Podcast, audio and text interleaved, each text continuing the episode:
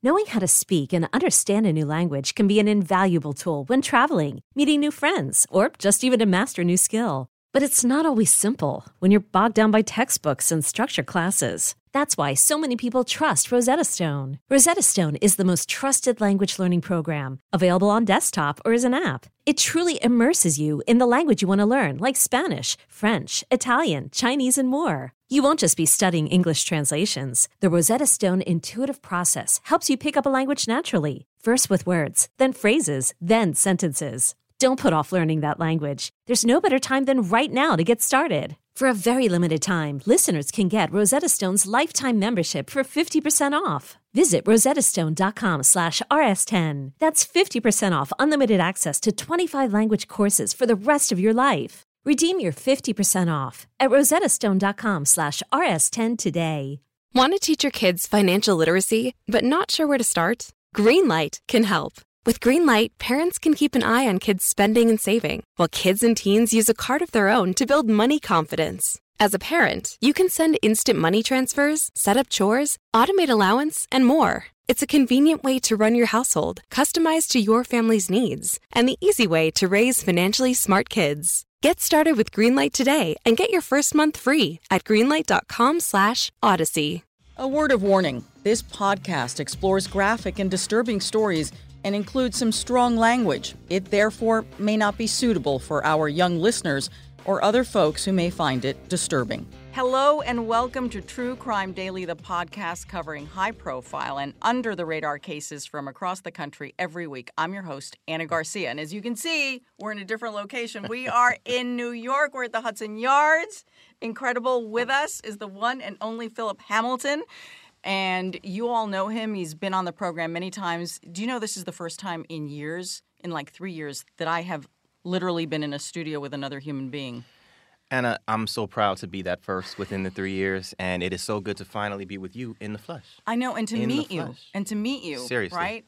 Um, You got to come to the East Coast more often. I'm on it. I'm on it. I'm on it. So we're going to focus on one case this week, and this is the murders in South Carolina, the Murdaugh murders. And a lot's happened in the last week. And we're talking about this really prominent South Carolina family where the mom and the son were murdered on their 1,700 acre hunting estate, which was also where they lived. Right. And at first, no one was even considering the husband father, Alex Murdaugh, as the possible suspect because there's no way that he would have done this. Plus, from the very beginning, from the very first 911 call, Alex Murdaugh, who, by the way, is a respected attorney, mm-hmm. he is also a part time volunteer solicitor prosecutor. His family has been in the job of prosecutor solicitor for, for four generations Right. A century, this family has controlled justice. Who gets it and who goes to prison. Mm. So it's shocking to think that you would have the heir of this family be charged with murder and then ultimately convicted. Huge case. I mean, when we first started hearing more about that family, I mean, did it not give you the rings of almost being like the Kennedys of Southern South Carolina, right? Fair to speak? Like just Mm-hmm. For like that locale, the name just uh, resounds, right? So uh, as we, you know, nationally learned more about it and, you know, got, you know, kind of captured into all of just the hysteria around it, the drama around it, um, you know, it's a case that I look forward to talking with you about today. I mean, it's so much to unpack. so much and, and we started covering this case you know a year and a half ago the, the when maggie murdaugh and her son paul were found dead the initial the initial reports were that they were possibly targeted as a as either retribution or or revenge because their son paul one of the murdered one of the victims here Right. had been in a boating accident in which he was allegedly driving the boat while intoxicated and the the boat crashed and it killed a young woman named Mallory Beach. And so that was where the whole investigation went. But Phillip, the investigation went in that direction because Alex Murdaugh pointed it in that direction. And my suspicion is, though no one is fully saying it is, that because he was so respected, I think the police just followed his lead. Well, absolutely. I mean, when you kind of look into who this family was, you talk about just the generations of uh, solicitors that just make up the Murdaugh name, right? Everyone within law enforcement in southern South Carolina, within that region with which they were the solicitors, knows them, right? So, to that end, you already have a built in credibility as opposed to if this is just a random 911 call, people are coming to the home finding dead bodies. Of course, initial questioning is always going to start with those who either have access to the house, family members, because statistically, when we think about these kinds of crimes, typically you're killed by people who you know, right? Mm-hmm. That's just the way that this works. But I think because he already had that built in credibility just from his name, the brand around who they were within the field of law, justice, he was able, I think, at the inception to move the investigation into other routes and although it's unfortunate that at that time you could almost say that there was a delay in really getting into the nuts and bolts of the investigation, particularly as concerns him, at the end of the day, did it ultimately matter much? Because we know now he's going to be spending the rest of his life in prison. So I kind of think it does matter, and here's why I think so. Because a lot of evidence is missing. Mm. And so you know we saw it in the body cam if, if you all were watching the trial. So he's wearing alex murdaugh. He's the one who claims to have found the bodies. He's the one who calls 911 he's the one who's there waiting as the first responders are coming in. He's wearing a t-shirt and shorts. But earlier in the day like late in the day he was videotaped with his son on the property and he was wearing a completely different outfit, which is also completely different from what he left in the morning with to go to work. Right. So the t-shirt that he was wearing, the authorities have already said that um, it did not have any blood on it. They they tore that thing apart. So he didn't have blood on him. He didn't have brain matter, and I don't mean to be graphic about it. No, but, but this is important. But these two, his wife and his son, the final fatal shots, they were both shot in the head. So, and the positioning, and we can get into all of that, that there was a lot of testimony that said it'd be hard not to have some of that on him. When responders got to the scene of the crime, this is what he was wearing, and they took that clothing in. But you know what they've never found? What he was wearing right before Earlier. that. Right. So where are those clothes? I think because the investigation was pointed in a different direction away from him, that they didn't really diligently go after things like that until months later, and we've never found those clothes. Both murder weapons, Maggie and Paul were shot with two different, different guns. Two different guns, 2 mm-hmm. completely different weapons, presumed to have come from the family gun room, but they were never found.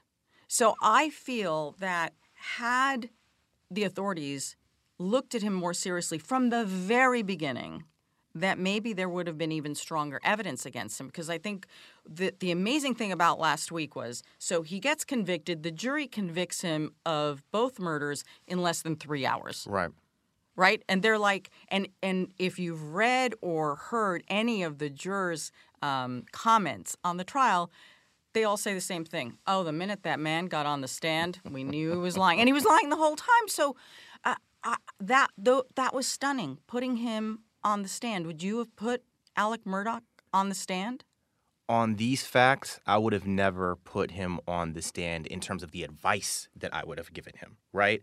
I would have been strongly opposed to him testifying for a lot of the reasons that we've heard the jurors actually talk about, right? the fact that the minute that he took the stand and they heard his voice, and then they're comparing that to the voice that they heard in the kennel video, at that point, that knocked out the reasonable doubt. The jury may have always, when we think about criminal law, when we think about civil law, right? Mm-hmm. Whenever you're suing someone for liability, you and I have talked about these cases in the past. The burden is beyond a preponderance of the evidence, right? So essentially, you're 51% sure that this person committed said violation, committed said act, right? You can ultimately find them liable when it's a criminal matter and we're talking about beyond a reasonable doubt, the burden is so much higher that the jury could have always been sitting there presuming that he committed this crime, right? However, did they have reasonable doubt that maybe there's a slight chance that he didn't? It sounds as though that door was shut the minute he walked onto the stand. So if you ask me, would I ever put him on the stand in a criminal case? The answer would be no. Now, did he ultimately, and I would presume as much that he did, convince his lawyers yeah. that he had to take the stand.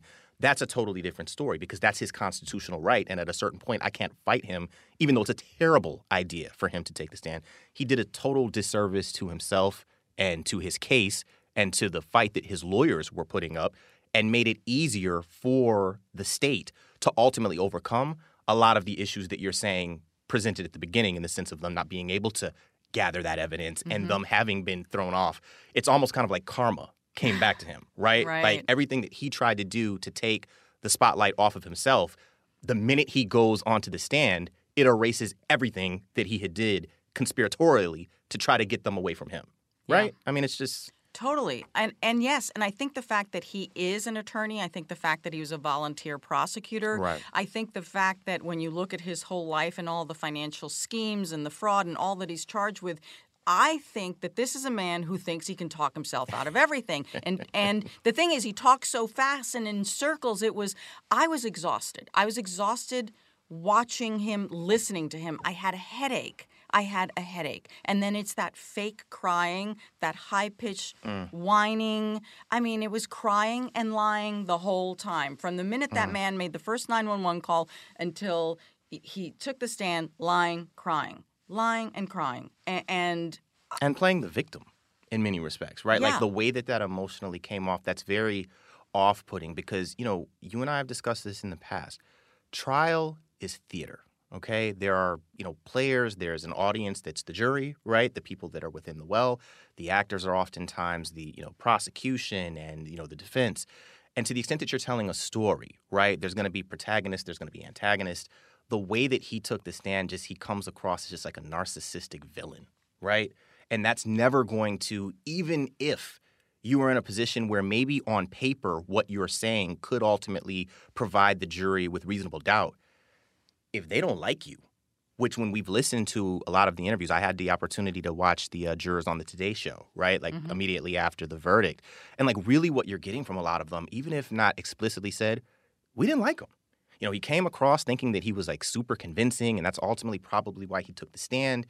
And to the extent that they don't like him, why are you then going to take the extra step for him in a case that the charges are so vile? right? Mm-hmm. Like you might do that in a situation where you actually like someone, you feel as though, you know what, I really can't say one way or the other like what happened. But when you don't like someone and you're on the fence, it's always going to push you over. And I don't think that Murdaugh did a good job of getting the jury to like him. No one likes him. No, he is not likable. And it was an interesting approach because there were two bombshells. There was the bombshell that he was taking the stand was right. and we're and that was changing by the minute by the day because even that morning everyone was waiting and it was not firm whether he would take the stand. So I believe that meant the attorneys were trying to convince him otherwise and it didn't work. And then the other bombshell was you know, it was uh, many, many months later that the police found a video on Paul's phone mm-hmm. that he took of a dog that was being kenneled on their property. And he was taking this video, he was trying to FaceTime his friend, and it wasn't working. And so then he took a video of the dog and the dog's tail because apparently the owner was concerned about something with the tail. And in that video, you can hear Alex Murdaugh clearly shouting. You can't see him, but you can hear him talking in the background. And so up until the point that he took the stand, they the prosecution had to have everybody c- try to verify. Does that sound like right. Alex Murdaugh? And everyone's yes, it does. If I'd been him, I would have denied it. I would have said, "It's not me. Prove it otherwise." Now, of course, I know that'd be a stretch, right. but no, he gets on the stand and he says, "Yes, that's me in the video," which places him at the scene of the crime, the kennels, yep. at the time of the murders. I mean, it's literally we're talking a minute or two difference here. When you have said in the past that you weren't there, that you were with your mother, that at the time that this happened, you couldn't know what have happened because you weren't there. When you're making that analysis as a defense attorney, to put your client on the stand, which we know in criminal law is a choice that they make. It's the state that has the burden to prove guilt beyond all reasonable doubt. I just don't know why he would put himself in the position of going up there and admitting a lie because now you have already punctured your own credibility. And that's a big part of what was a, the crux of this case, right? Like, right.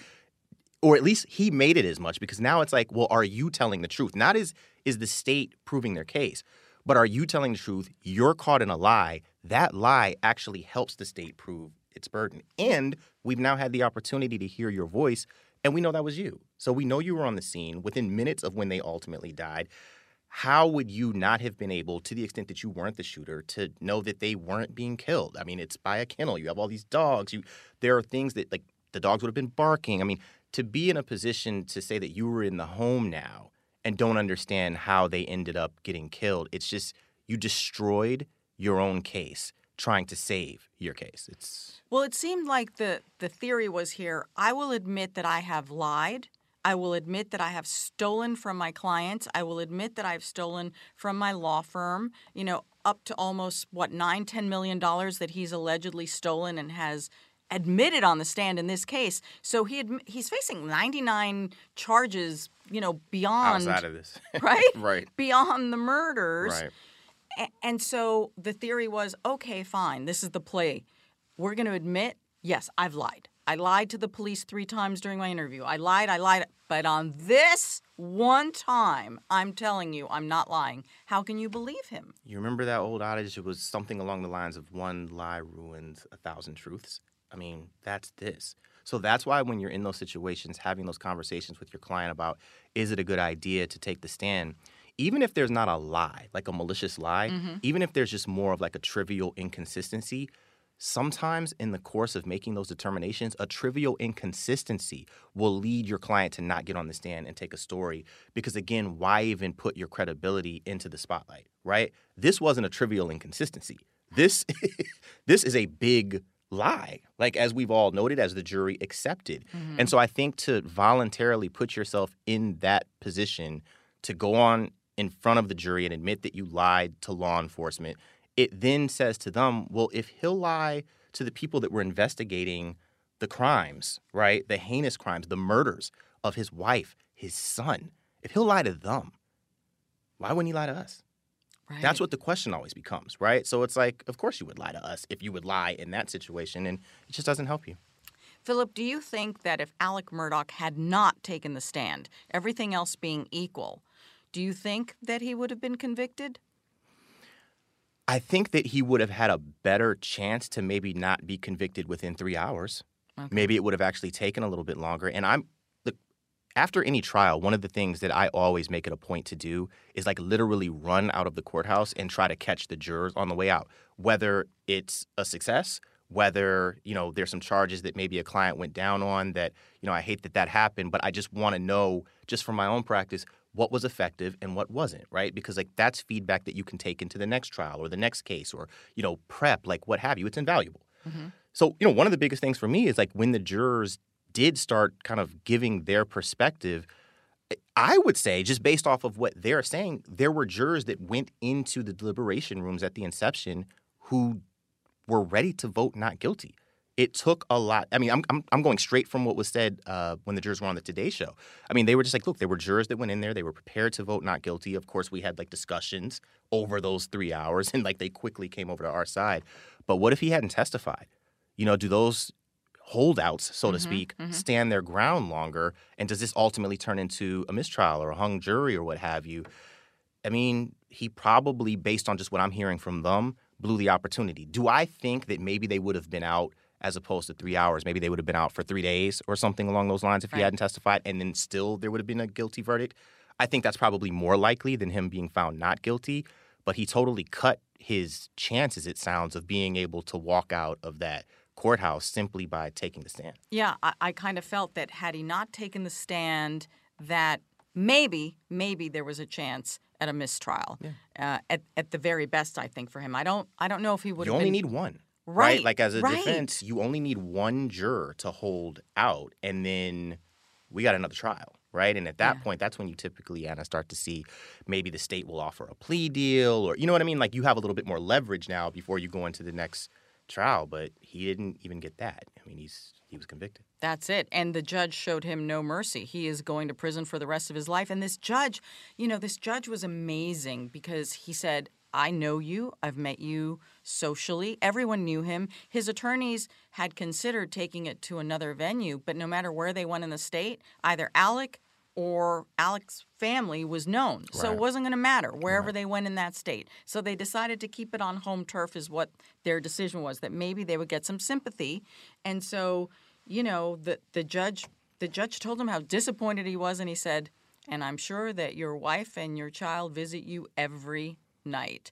You know, and, mm. and you know, for a man who cried his way through all these 911 calls, cried himself on the stand, at when the verdict was read to him and when he stood there for sentencing, the man didn't shed a tear. Right. And that's how I knew everything was a lie. The juror said that as well. They watched him like turning it on, turning it off, right? And that it just didn't come across as genuine. So, I mean, look, everybody emotionally, that, that is one thing I think as a defense attorney, I do always push back a little bit when people are like, oh, look at the way that they were crying or look at the way they handled whenever they got that news. They didn't act the way that I would have acted. We all take in bad news differently. We all at times act emotionally differently. So I don't typically put too much weight onto that. However, if you're going through a consistent theme with him, then at sentencing that would have been the time to cry. Yes. Right? Because like thematically you've cried at all other points like that. So yes, that was somewhat of a tell well after the fact where he was just like, look, I guess none of it worked. Here I am. I got to figure this out. I got to start going through these appeals. It's like his head was just already onto like He's- the next endeavor. Right, he's done. He's it wasn't on on. with his family anymore. It was just Oh, no. the next endeavor. And what was interesting is that the responding officer, the first one, the one who was wearing the body cam, he was asked, "Did you actually see any tears? Did you see?" Because he, you know, he has that high pitch, annoying, whiny voice. He does. He does. There were no tears. So I want to play a couple of the 911 tapes because I, I kind of want to go back. You know, we've d- done a little debrief on what happened last week. It was a huge, huge week uh, for justice. Um, but I want to go back to the night of the crime and then the 911 tapes because I want to play a bunch of 911 tapes because honestly, this man is called 911 more than anyone else I know. and each time um, to his in a way that damages that damages him Yeah. in the worst way. It it you know, he puts it all on tape there. So we're talking about the night of the deaths here, the murders, which was June 7th of 2021. 52-year-old Maggie Murdaugh and 22-year-old Paul were found dead. Mm-hmm. Alex is the one who calls 911. I I want you, you know, in our previous podcast we've played these for you. This is before we knew everything. Right. I want you to listen to how high pitched he is. He's crying, he sounds hysterical, and he's pointing the finger at the possibility of, of his son having been targeted. Alex Murdaugh at 4147 Moselle Road. I need the police and the ambulance immediately. My wife and child just shot badly. Going back to my house just to get a gun just in case. I know you're upset, Mr. Murdaugh, but I, I don't want you to get a gun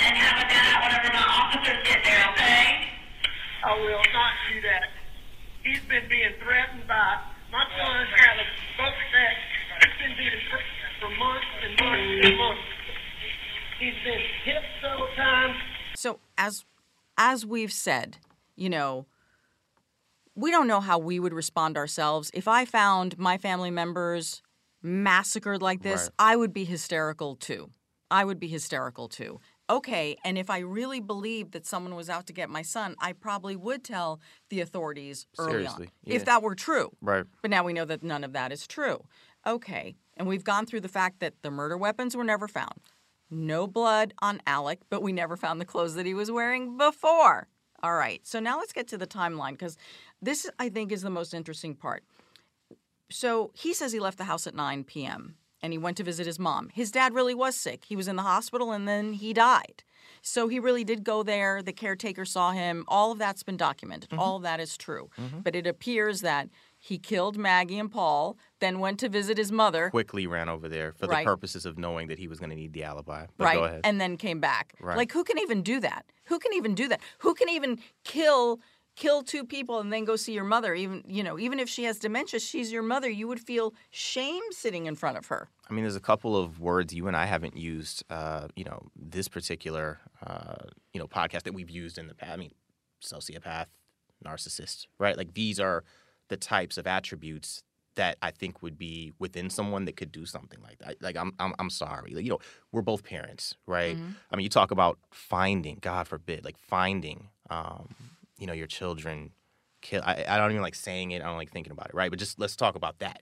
I mean, where we would be there. But like, then imagine like you actually did it. Like you took the life of the life that you helped bring in to this world, and then just make a quick run over to mom's for an alibi. Not even the, it's like you're not. even- Mom's like, oh, it's good to see you, and it's just like it, in the background, it's like I'm only here just because I kind of need an alibi. I'm not really here to see you. Right. I'm just trying to get the police off my. Ch- it's just it's bad. Oh, it's bad and it's so, so sick. And so the 9 p.m. timeline is very important because they believe that the murders happened, you know, a little after 8:44 because at 8:44 is when the video was made Right. at the kennels where you can hear him and he denied the whole time, right? Denied the whole time that he was there. Now, we just heard that 911 call. Now, now, keep in mind, if we're back in in that time and we put ourselves back there, these mm-hmm. murders have happened. Two prominent people have been murdered. Mm-hmm. The police have said we don't believe that the public is at risk. Well, what the heck does that mean? They don't have a suspect because they're not zeroing in on Alex, mm-hmm. but which means they're buying the whole. This could have been retribution, and Paul was targeted. They're buying that whole thing. And Alex is just going on about his business. And then Labor Day weekend, because we did another podcast on this all of a sudden all hell breaks loose. The man is completely undone. He calls 911 again, and this time he says he's changing a tire on the side of the road and someone tried to kill him, shot him in the head. Okay, if you were shot in the head, this is when I think I would be screaming, Phillip, okay? Shot in the head. Listen to this 911 call. Here's Alex again. Listen to how calm the man sounds.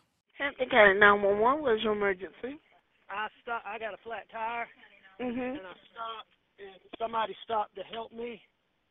And when I turned my back, they tried to shoot me. Oh, okay. Were you shot? Yes, but I mean I'm okay. You shot where? Where were you shot at? Huh? Did they actually shoot you or they tried to shoot you?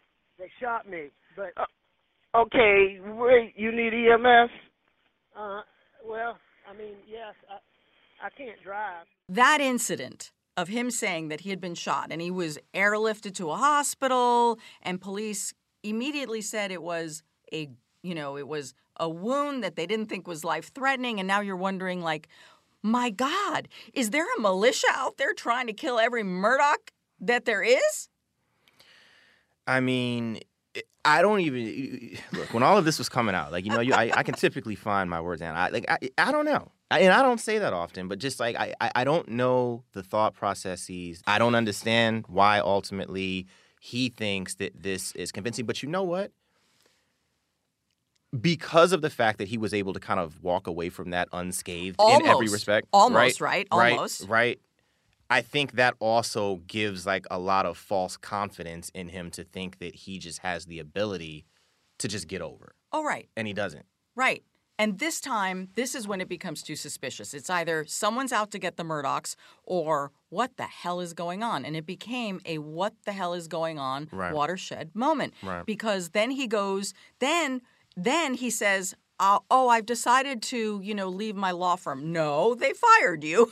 they fired you because they caught you allegedly stealing money. So he's now under investigation for stealing money. He has been fired. Um, two relatives are dead his wife and his son. And now he claims someone tried to shoot him on the side of the road. Oh, wait. And now I have an opioid addiction. I'm going into rehab. So all that like drops like a bomb on that Labor Day weekend. Everyone, now there's even more attention. Now everyone's like, oh, what is going on Right. here? And so then what happens? Then we learn in the trial. So I'm going to piece this back in in real time. Then we learn that he and his attorneys call the investigators and admit, you know what? Here's what really happened. I hired my cousin, and I said to my cousin, Curtis Eddie Smith, listen, cuz, could you just shoot me in the head so dear Buster, my only child now, can receive $10 million in life insurance? So this is what he tells investigators, and investigators are like, what? So they arrest Curtis Eddie Smith, and they charge him with attempted murder and also, you know, uh, and um, insurance fraud because the whole plan was for Buster to get money and he couldn't kill himself. So, so the cousin gets arrested, but the cousin tells authority tells the authorities, "No, no, no! I didn't try to kill him. I tried to take the gun away from him. How could I kill him?" and that truly changed the course of this investigation. Truly, truly. I, you know, the the, the one thing I wanted to ask you about, Phillip, is motive. So motive has never been truly clear to me, be, at, at least in my logical brain. I don't understand how killing your wife and son makes your other financial problems better or go away. And that I think has been the weakest part of this case. Why did he kill Maggie and Paul? Here we go. We've already kind of talked through a lot of the underlying thread that he thinks that he has the ability to talk himself out of things. Do we accept that premise? Yeah, absolutely. Okay, so if we accept that premise, here's the issue that he was having. And, you know, as an attorney uh, and attorneys across the nation that may be listening to this podcast, or if you don't know, I'm going to let you know. The biggest thing that we are all taught from the minute that we graduate law school and get admitted to the bar is do not play around with clients' money. Okay, you can go out here. I'm not saying that I do this or anyone I know, but like I'm just letting you Yeah, know yeah. from like the way that you read a lot of these ethics opinions. You have attorneys that you know commit DWIs. They get convicted for DWIs. You know, maybe there's sometimes issues with like spousal abuse. There's other kinds of like either you know personality types of issues or just like crimes that are committed or just like unethical conduct, right? Mm-hmm. And what happens with those attorneys is maybe they get a quick censure and then they're back to practicing law. You start messing with people's money, with mm. clients' money, mm-hmm. you're disbarred. There's no if, ands, or buts about it. So there was a bigger point here, not just that he was losing his job, he was going to lose his license, right? He was going to lose his ability to, in any way, practice law, right? And like make a living. Now, granted, I get that they have like a lot of money potentially that's come from before, but I also, it's my understanding, I think there were some financial issues I think that existed bro- as well, I right? think they were broke by this point. Right. So his license was going to be the only way to kind of continue to be able to generate income. And I think that the issue was with that boating accident, whenever they started to look into his financials, what was going to happen was it was going to be proof beyond a reasonable doubt that he had been taking that money maliciously, right? That there mm. was no accident, that there was no, oh, I, I, I didn't mean to, for it to go into that account, right? Whatever he was going, I can't even think of what he would narcissistically say to get himself out of that situation. But I think that he believed that if my son is still alive, right, and if like this is still an issue and like my financials are being subpoenaed, he's got to go because that's the only way that I'm going to be able to talk myself out of this issue I've gotten myself into at work with my license. That's what I think, right? Just based off of like the facts that have been presented. Now, if there are things that we don't know, then of course I'm going to hedge and Right. if those facts come out, then later I could change this opinion. But based on what I knew, I think he was just trying to save his own career and his own ability to make money. And I think that his son's being alive mm-hmm. and that boating case that was, you know, really starting to get into the throes of litigation was going to complicate that. That's what I think. So by killing Paul, the criminal case goes away. And they did. They dropped the criminal case because it was against Paul. So with Paul dead, the criminal case goes away. And later that week, he was supposed to submit his financial statements, which we're pretty sure was going to show that there was barely any money there. Correct. So he avoided producing that financial statement on the civil lawsuit, Mallory Correct. Beach's family suing the Murdaugh Correct. family. But I don't think that it would have gone away. I mean, logically, it's like it stalled and got rid of some problems, but not all problems. Like, where in the world was he going to get the other money to pay back the nine to 10 million that he stole from the attorneys, that he stole from all of the clients, clients who had been injured, Yeah. died from their injuries? I, it's astonishing how much money he stole. What did he do with all this money? he was done in terms of being an attorney. And I think all of these other issues that we're looking at down the line, like basically you were in a box, Alex, like in terms of where you were headed with your career, like you were done, like you were captured. But basically what he was doing was running around that box and like baby stepping the issues that were to come, right? So it's like the priority that I have right now is if my son's gone, that stalls, right? I get some more time. I can figure things out as we move forward, right? Like these other issues that we'll present, I'll deal with that then, right? But I think that he just took a very irrational, cruel first step as concerns his child. I think clearly, ultimately, mom heard, right? Mm-hmm. And then she had to go too, as far as he was concerned. And just at the end of the day, like his his his twisted mind aside, let's just be clear, it's just really sad. At the end of the day, it's really sad. It's so sad. And how he did it all so quickly is what, like, I'm wondering how premeditated was it, or is it possible that something happened that night where he just, like, that's it?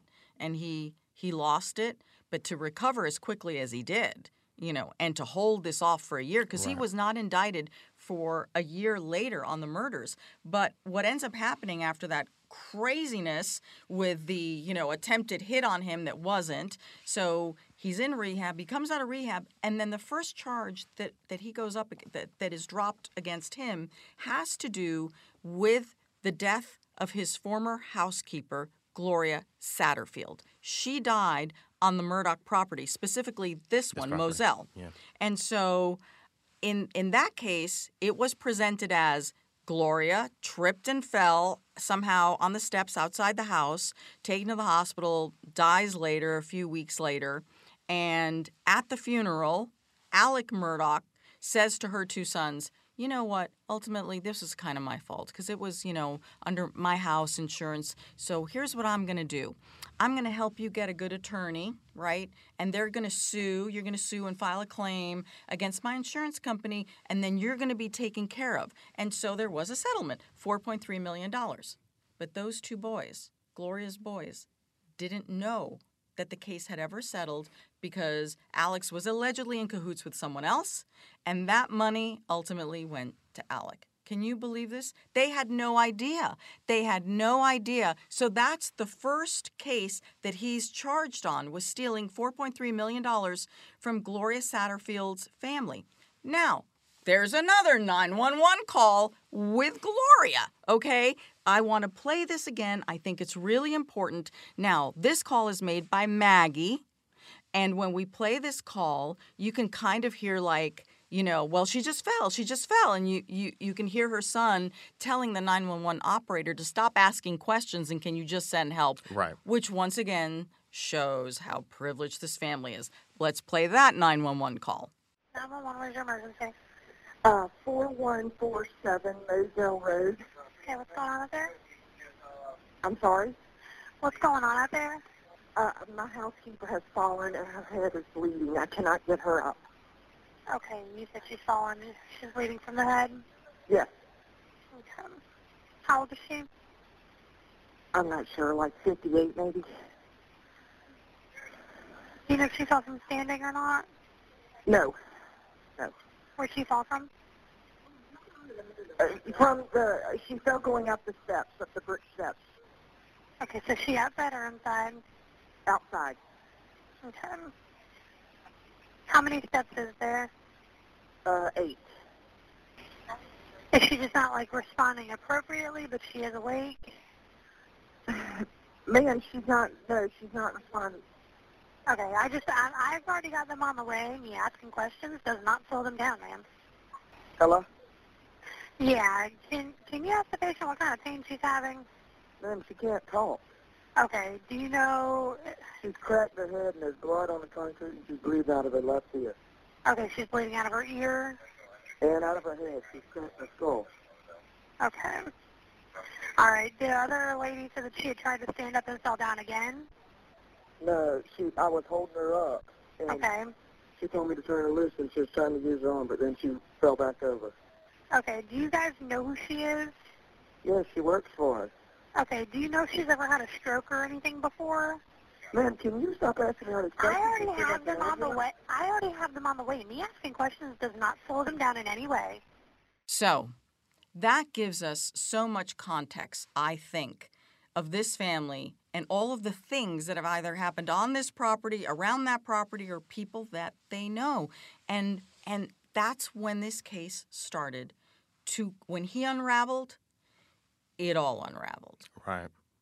A- And I mean, remember earlier, just in terms of when I say that the name resounded as though they were the Kennedys of, you know, Southern South Carolina, in another comparable respect, right? Just kind of with all of these things that are happening within the Murdaugh family, th- there's kind of like another analogy there, right? Just in the sense of, you know, why are all of these terrible things constantly and consistently happening as concerns the Murdaughs as the nucleus to just all of these horrible, what you would think uh, at a certain point potentially coincidental. Like, I mean, you know what I mean? Like, these are just the conversations that nationally we're all having. Yeah, it was just so much because it's hard to believe all of this could be going on in one family in Right. one area. It just it if you had written this movie, no one would have believed it because it doesn't. That's what it sounds like. It sounds like a script. Right. It, it sounds like a script. It's unbelievable, yet it is all fact, which is why we're all, I think, so fascinated by this. You know, and I've always said this. I'm like, can you imagine what it is like to be a 911 operator in this area? It'd be like every time a Murdaugh is calling, you know they're saying, "Oh dear Lord, it's another Murdaugh. another what has death." happened this Yeah. time?" Right. Never has has so much. And it's not going to be a simple trespass. No. I mean, it's going to be something like seriously complicated, right? Right? And these are the initial recordings of every single incident or crime. All links back to a 911 call when you get the initial information. And it's interesting what a trail they have left in these calls and how much information and how much we've learned about them and their personalities. Like when Alex called 911 because of Maggie and Paul, and the operator innocently said to him, Is it a house or is it a trailer? Oh, he was indignant. How dare you? How dare you? It is a dare you. house. How and that just that just said everything. That just said everything about who they are. Because at a point like this and the importance with like when we're talking about like the motive, right? When we're going back to the motive and just kind of like some of the fiscal undertones, that indignancy in many respects it it, it corroborates, right? Like the, the the motive, right? It's just like your money, your image, your all of that is like tied together. And I think, you know, by the time he's stealing all of these millions of dollars and um, about to get caught for it, it's almost like the money was more important than your own flesh and blood. What do you think happens now with some of these other cases? Like with the Mallory Beach case, the criminal case is over because Mm-hmm. the suspect is dead, but there's still a lawsuit. I don't think this man has any money.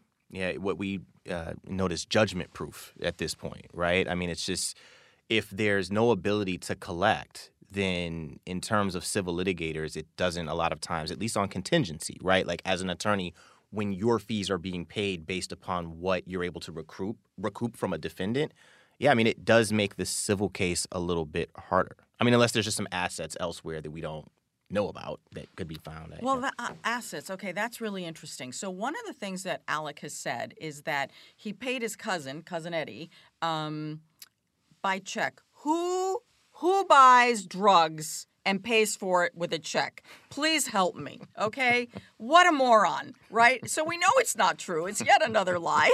But he was paying Eddie. Although I don't know necessarily with this guy, I don't, I don't know if it's mutually exclusive. To be frank me with you, write I you a yeah, check let me write a check yeah. for my It's, uh, it's in there. It's there in there. There you go, sir. Kind sir. Here you go. Yeah, don't. I wouldn't put this over. I mean, like most, I think you know, rational, you know, just drug a- users. I don't think necessarily would go there. Yeah, but All right. So he so he writes all these checks to his cousin and they're for huge amounts. He's claiming that his opioid addiction is costing him 50 to 60,000 a week. That seems unbelievable to me.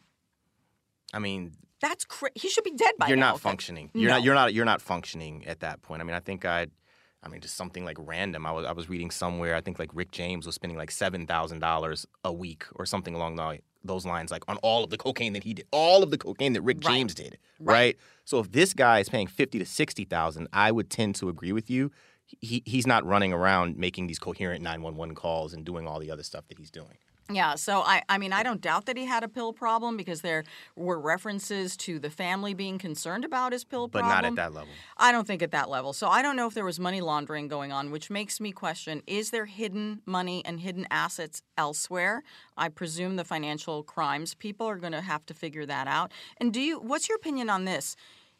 Can anyone file any claims against any of his insurance companies now because now that he's kind he has admitted to insurance fraud that he wanted to be murdered in order for his son to collect on his life insurance policy, I would think every insurance company now is going to think any claim is somehow part of fraud. I mean, no? there's no. I mean, they're certainly not just going to be signing off. I mean, there's going to be you know a very in-depth forensic evaluation with respect to any claim that's made as you know him as a policyholder, just because of all of these other areas with which he's orchestrated fraud, both at his job, right, which will be known to the insurance companies. Like they know who this person is, right, as an insured at this point. So I think that um, it certainly won't be easy. It certainly won't be easy. No. And so there I, I want to talk about the other case, not just the Mallory Beach case, but the Stephen Smith case. But one more thing on Mallory Beach. What came out at trial was, and also the Netflix documentary does a great job of telling this story if you all haven't seen that yet, Yeah. which which really focuses on the Mallory Beach boat crash and her death and what happened and what everyone experienced. But one of the things that absolutely came out as evidence in court was that when this happened and Alex responded and went to the hospital where all of the kids were, um, that he put his prosecutor's badge on his hip pocket and it's dangling off his pants. Now, mind you, he's a dad responding, but he's responding with his fancy badge on his pants.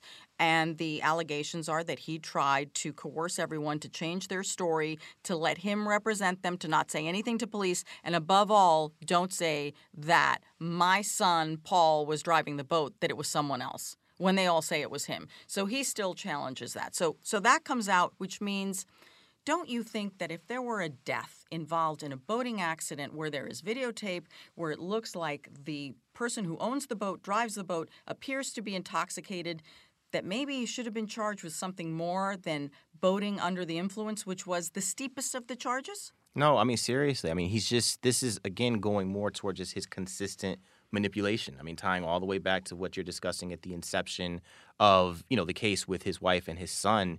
He's using his power position and just like the name brand Mhm. within, you know, the law and, you know, the carrying out of the law by virtue of law enforcement in this area in a very malicious fashion, right? And it's um you know, it's just sad. I mean, it's just a flat out abuse of power. So, the other case I want to talk about that's connected to this, and I know there's a lot out on this, but it's so important because, you know, all these people are dead. Mallory Beach is dead. She's not coming back. Stephen Smith is dead.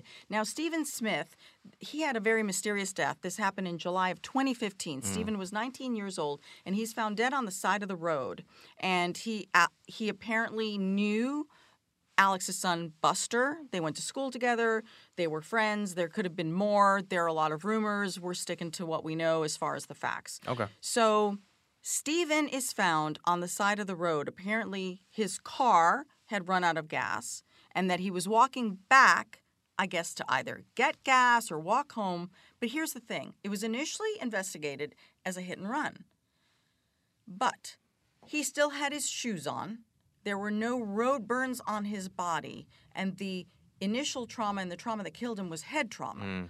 How could he have been hit by a car and not flung, carried, pushed, thrown, still have his shoes on, not have road burns? And so it's investigated, and it came out in trial that Buster's name was referred to throughout the police reports as someone who should be talked to. We don't believe he was ever questioned by police. Stephen Smith is dead. They closed the case on him, and then after Maggie and Paul were murdered and all of this came out, Right. they reopened this investigation.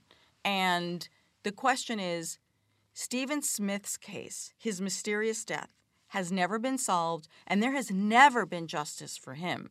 There's never going to be justice for Mallory because Paul is dead. So, what happens in this case? How, you know, it, do you think it's possible they can piece back together the facts of this case and find out what really happened to this young man? it's not impossible, but we know it's you know a steep uphill climb. I mean, you know, when we just think through again, just like those first you know ten minutes to few hours, right, that Alex had with respect to Maggie and Paul, right, and just how that can change the course of an investigation in terms of that short amount of time. I mean, at this point, we're talking what close to eight years, Mhm. right? Like eight years that have gone by. It you know may have been one that would have been difficult to prove even back then, even to the extent that they were able to have the conversation with Buster. But like eight years later, at this point, with it's tough. It's not. It's not impossible. I mean, you do see at times, rarely, albeit, but you do see at times where you know some of these like cold case detectives are able to go back and you know either get a statement, get an affidavit, or you know there's some piece of evidence that now because of what has happened in this trial or what has happened in the course of this investigation ties in. But short of a hail mary. I think unfortunately it's pretty tough, and you know, unfortunately Stephen Smith is just out there with an unsolved Death. death. Yeah. You know, I just, we always talk about this on the podcast. What is justice? What will justice look like? So, Alex Murdaugh has been convicted of two murders. He's spending the rest of his life in prison. Do we feel like there's been justice? Because we found out about all these other victims. We found out about all the financial fraud, which he has admitted to. What happens to all those people? How do they become whole? I understand that the partners have all put money in to try and make all of the clients, clients, yeah. who were stolen from whole. So that was the right thing to do. You know, that was definitely the right thing to do. Um, is that justice? I don't know. He's going to be on trial for all these cases unless because he's already admitted it in the murder trial, he just like pleads no contest. I don't know. I don't know what he does. And, I mean, also remember, you know, let's be frank. When we when we think through justice, when you get to the when you get to the precipice of sentencing, right? We always go through prior to then, when we're even before going to the trial, we go through a lot of the pretrial motions, a lot of the pretrial litigation, and you know the judge is making decisions on what evidence is going to come in, what evidence is going to come out, because everything's you know it's it's it's to keep everything fair for the jurors that are going to be listening to this case, to not prejudice them, to make sure that the uh, defendant has their you know Sixth Amendment constitutional right to a fair and impartial jury. Right at sentencing, you know, particularly in these realms, the jury's kind of out of it. It's now the judge, and a lot of all of this stuff that we have been talking about ourselves, that the judge was having to make decisions on in terms of what comes in and what doesn't. Well, now it's kind of relevant right? Like now all of these things can be considered. And when we think about the options that were on the judge's plate in terms of what to sentence Alex to or not, he didn't necessarily have to give him life, right? Like he didn't necessarily have to. The reason why he did, I think, was in conjunction with just the heinousness of this particular offense, mm-hmm. all this other stuff. Like, don't think that it wasn't in the judge's mind. Like when he's making that ultimate decision that you just need to spend the rest of your natural life in prison because you have way too much stuff going on. You may have had something to do. Like a, judge will never admit this, Right. okay? But like when you have like behind the scenes kind of conversations with judges, when you're at dinners with them, they're human beings just like us. So don't think that maybe Stephen Smith didn't creep into the judge's mind, or don't think that maybe Mallory didn't creep into the. You know what I'm saying? Like all of these things, the whole you know thing with his cousin, just all of this stuff. Just like you know what, you're just like a menace to society at this point. Go. You Just need to be in prison right, for the rest right, of your life. Forever. Just you must be taken You know, if here. it was just this, as heinous as it is, but if there was like clearly, I think we can accept he does have some mental health issues. Can we? Oh can yeah. we accept oh that? Oh yeah. Uh, Like, yeah, I but he- he's clean now, right? But he's on the drugs. He's clean. he he's got some mental health issues. We we can accept that. Totally if we were to have him evaluated, that would come out. That being said, if it was just that, then maybe he could have argued for some leniency or for a shorter sentence. But when you couple again what happened here with all of this other stuff, oh, come on. what a bad. you can't bad be running man. around society like this. No, bad, bad man. So I don't know what justice looks like for everyone else. Will there ever be justice for Mallory? I don't think so because Paul is dead, right? And what happens with Stephen Smith? I'm holding out hope that maybe there'll be a now that the investigation has been reopened, that maybe there'll be some justice. Mm-hmm. something there. to tie in. Like it's Maybe. something that they can find now that there's been all of this light put onto the Murdaugh family and particularly Alex in a way that there wasn't back then. Yeah, maybe something could open. And you know, God bless you know Mr. Smith's family to the extent that that does happen.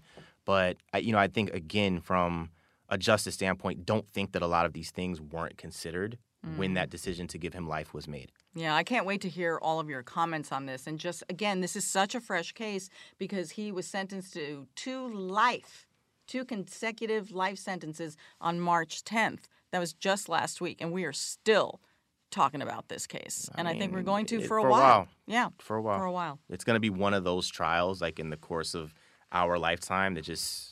I mean, you think about like OJ, right? I mean, we're at what now? Almost 28 years. I mean, I mean, Yep. you, you can still have a three-hour long conversation about that at any point. I think, you know, this is just going to be one of those ones that we that we talk about, and like as you're noting, there's probably going to continue to be developments.